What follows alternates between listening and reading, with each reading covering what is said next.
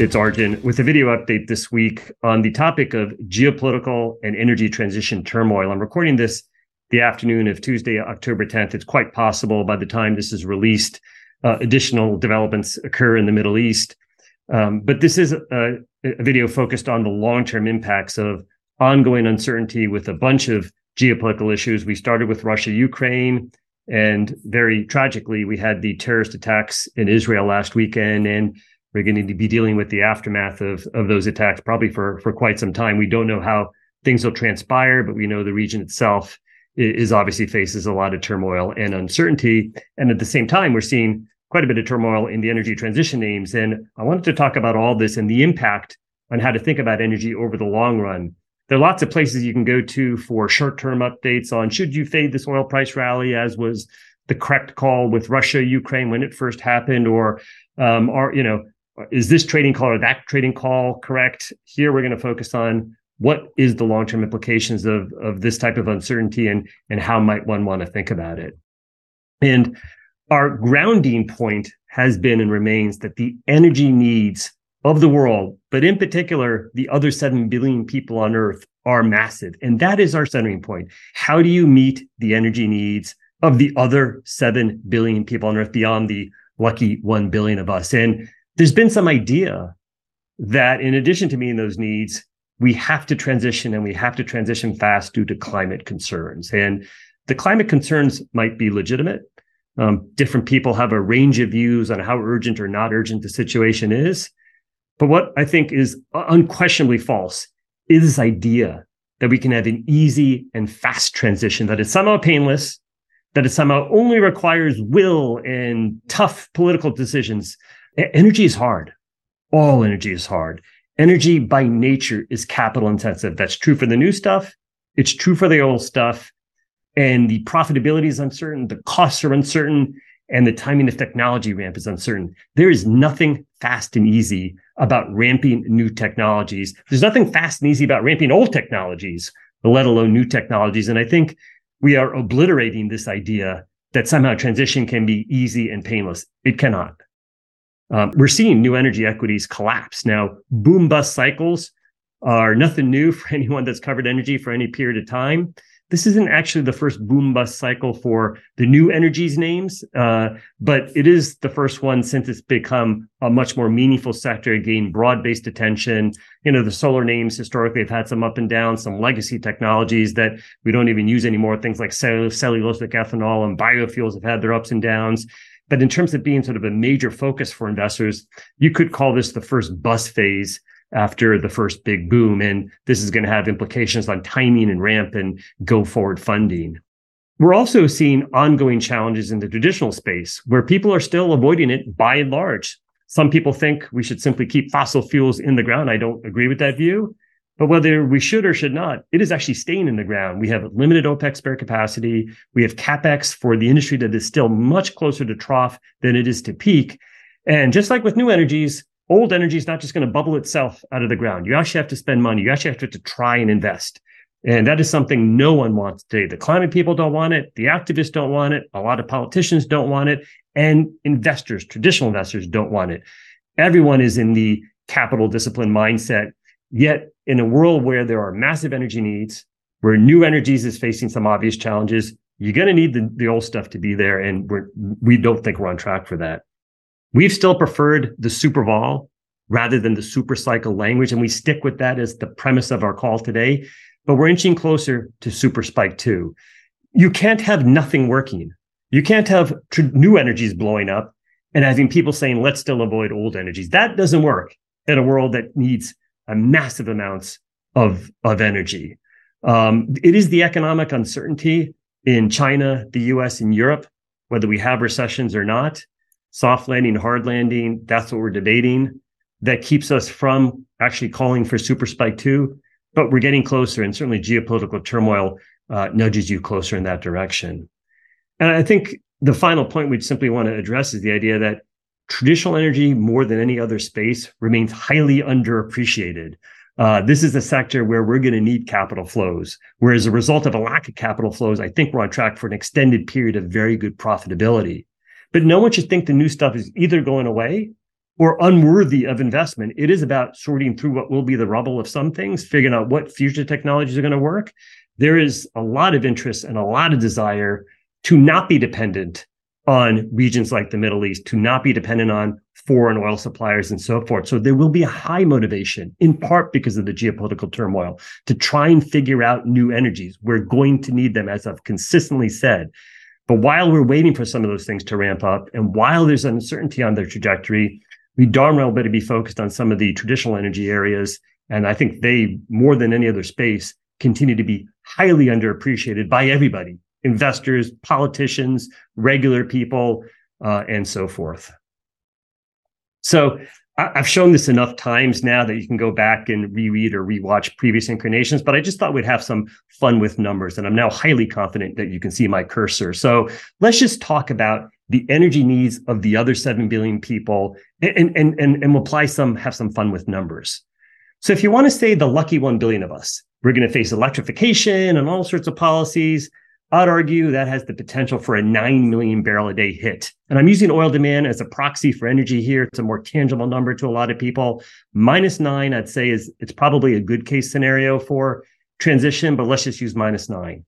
If China gets to five barrels per capita, India to three, Southeast Asia to five, and Africa to three, minus nine plus three is minus two, plus eight is plus six, plus 11 is is plus 13, plus 16 is plus 27. That's 27 million barrels a day of potential oil demand growth, net of energy transition in the lucky 1 billion of us, right? The numbers are dramatic, let alone uh, if you get China to seven and a half or 10 barrels a day per capita, same thing with India, Southeast Asia, Africa, your total addressable market, and it could be over 100 years, is to go from a 100 million barrel a day oil market to like a 250 million barrel a day oil market. I don't think we're going to get to that kind of oil market. It's why you need the new stuff.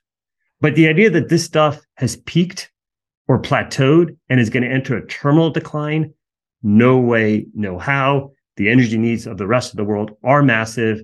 And that is why we use energy. It is for economic well being, it is for safety, it is for health, it is for the environment, and it is for the betterment of lives. Uh, and we learned that lesson. And for some reason, we need to keep learning this lesson over and over and over again. It is our grounding point.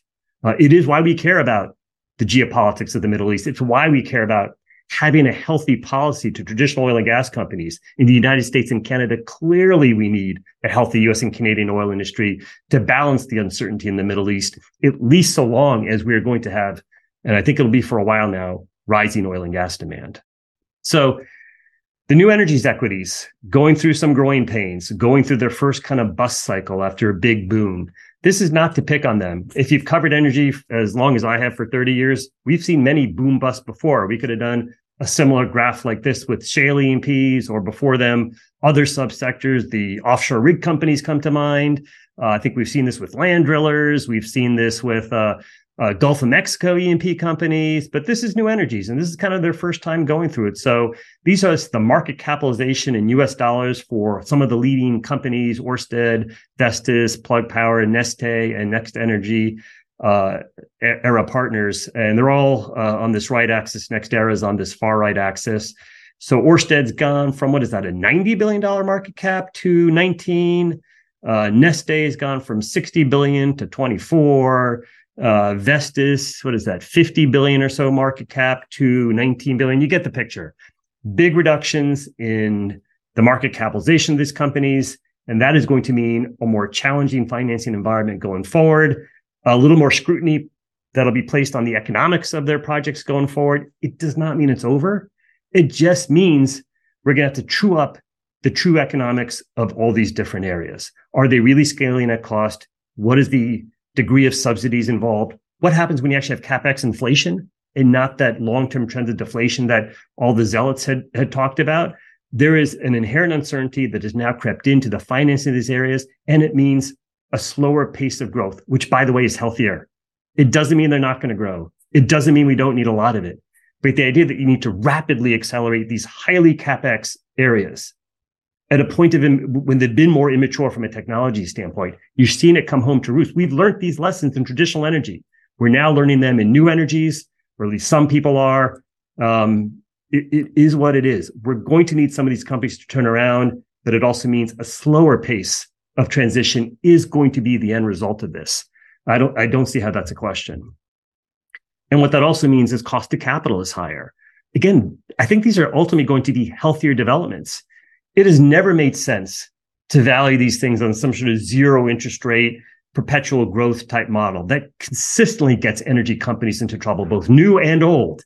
You never want to believe, hey, who cares about the cost of capital? The growth will bail us out. We know that's not true. It's not true in old energy. It's not going to be true in new energy. So this is dividend yield. That's a very simplistic proxy for cost of capital. I have the MLPs here in the white line, and you can see they've had a few periods where they've blown out. The yield has blown out. They've suffered. It could have been COVID. It was in 2015, the original collapse uh, of oil prices. And um, you know, you've you've seen them cycle a couple times. What's notable is the MLP yield has been sort of consistently around 8% for the last several years. Here is Next Era Energy Partners. I think I finally got the name right. And you can see a very low dividend yield as people had priced in the expectation for rapid future growth. And it's really blown out here. I, am not a NextEra analyst. I don't know if it's actually cheap or if they're going to have to do something further with the distributions or not. It's not about that. The point is simply cost of capital is going to be higher.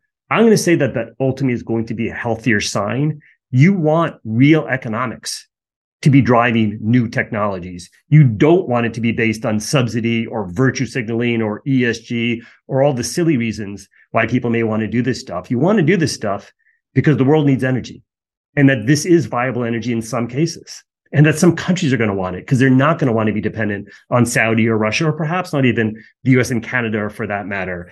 It, it is it, you're going to want to support these companies because they have good projects that generate good returns because the world needs it, um, not for the fluffy reasons uh, and, the artificial reasons that have been driving this sector uh, in the previous period, and, and that is starting to normalize. Higher cost of capital coming to new energy, it will ultimately be healthy but we're going we're going through the correction phase right now and as someone pointed out to me, we've never really seen a bust after a boom of this magnitude in this sector. So we're going to have to wait for the dust to settle to, to really see where this stuff shakes out. let me turn a little bit now to traditional energy because if the new energy is going to be uh, more challenged to grow or at least achieve the growth rates that some had expected, you're going to need the old stuff to be there.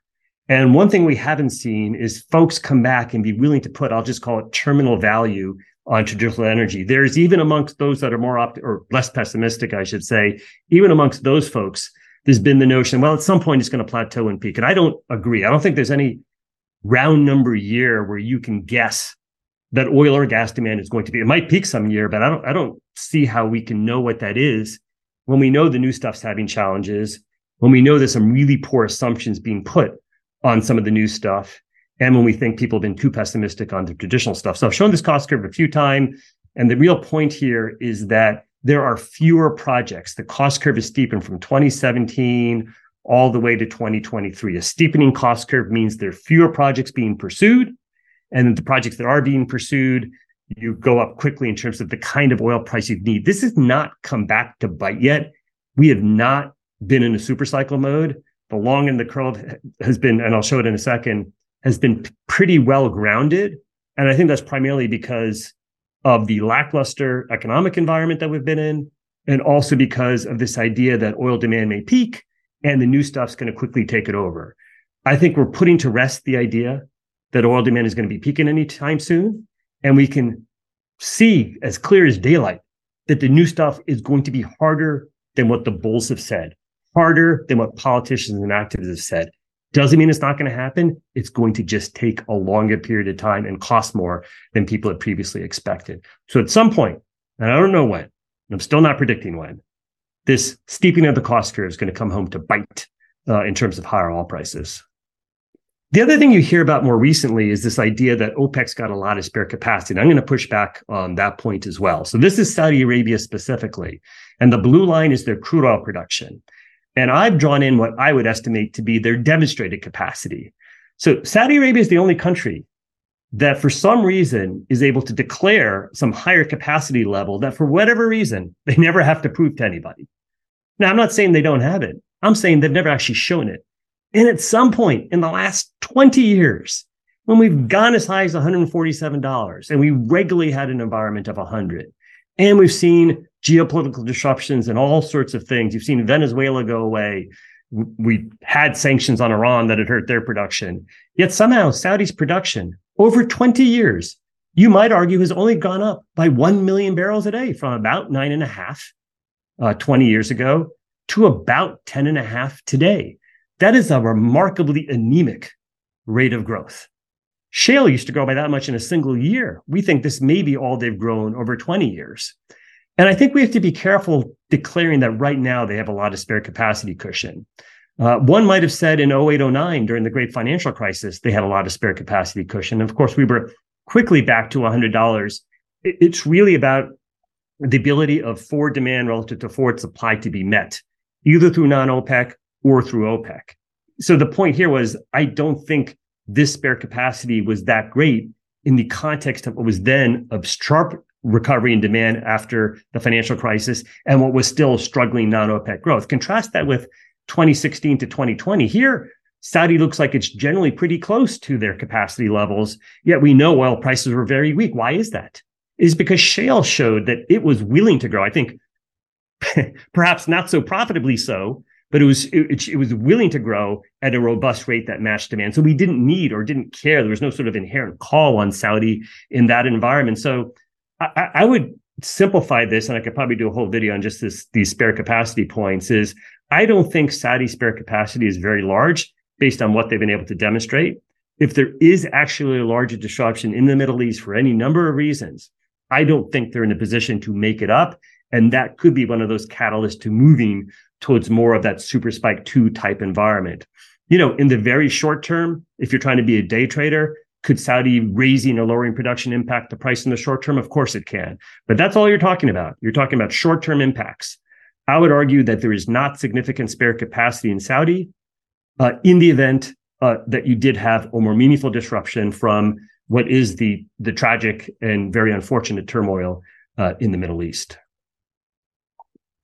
And we know that if you're especially a Western oil company, you don't get to spend money. Politicians don't want it. Activists don't want it. ESG people don't want it. And guess what? Traditional investors don't want it either. No one wants these companies spending money. And that's been fine. The returns were poor last decade. I'm a return on capital person. I get that discipline has been needed, but there is such a thing as the pendulum switching too far to the other extreme. And in a world where new energies are going to be struggling, uh, where there's limited OPEC spare capacity, where there's unquestionably turmoil in Russia, Ukraine, and potentially now in a more meaningful way, the Middle East. And when we know the energy needs of the rest of the world are massive, even if there's economic uncertainty in a few important places today, we're going to need this spending to be higher at some point.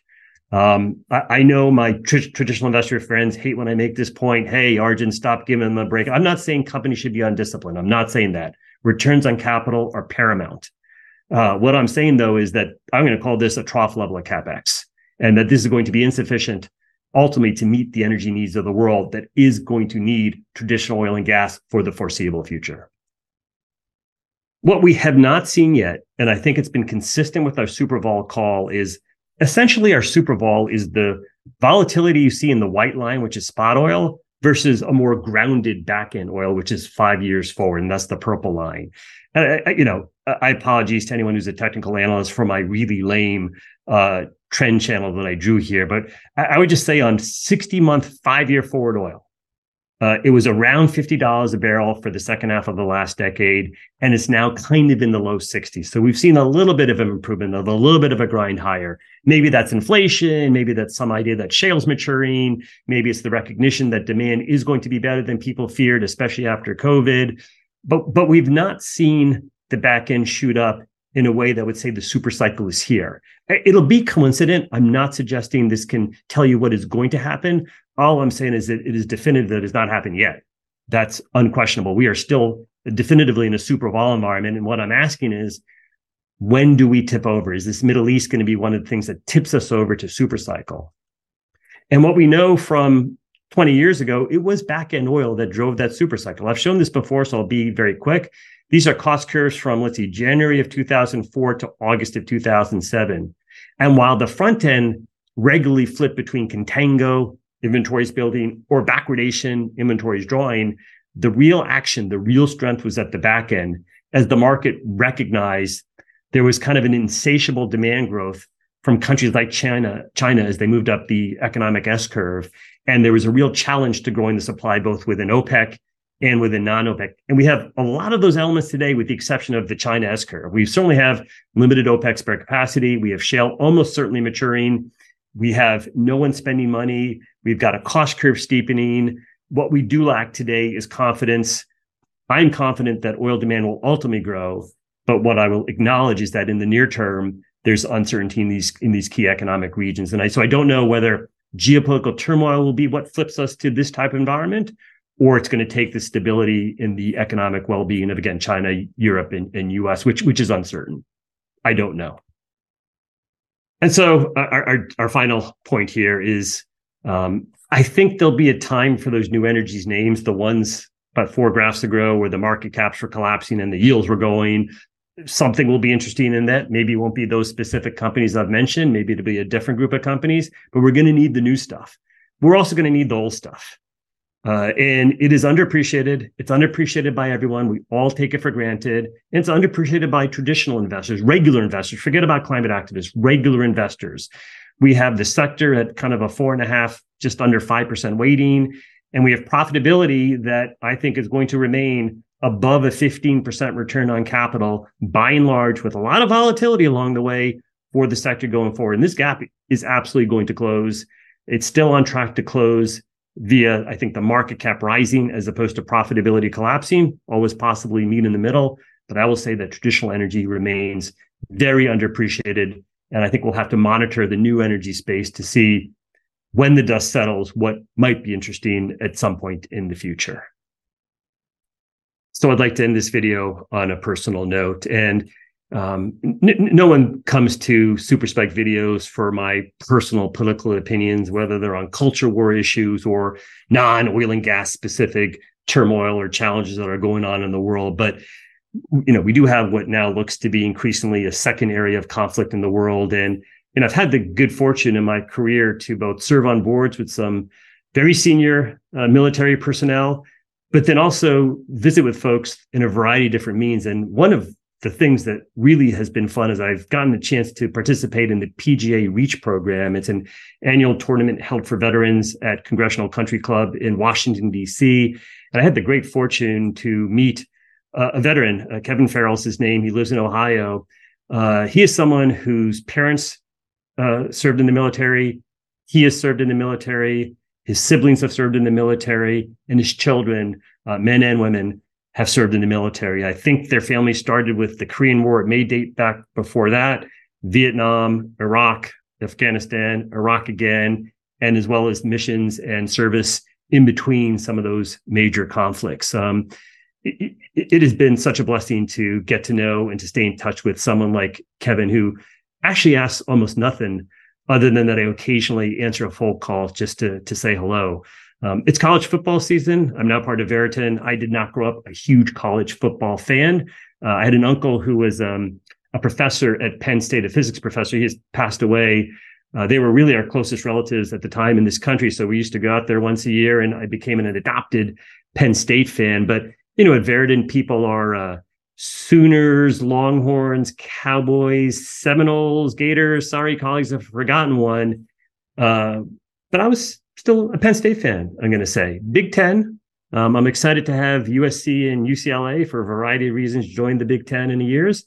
But Kevin Farrell is an Ohio State Buckeye fan. And I'm just going to add them to the list of I am going to make it a point to not dislike Ohio State and God forbid actually root for them because I think it actually is something that uh, is important to Kevin. He's an Ohio State Buckeyes fan. If there's someone who deserves good things to happen to him, it would be uh, another Buckeyes championship uh, for him and his family. So, uh, with that, thank you. We'll see you next week.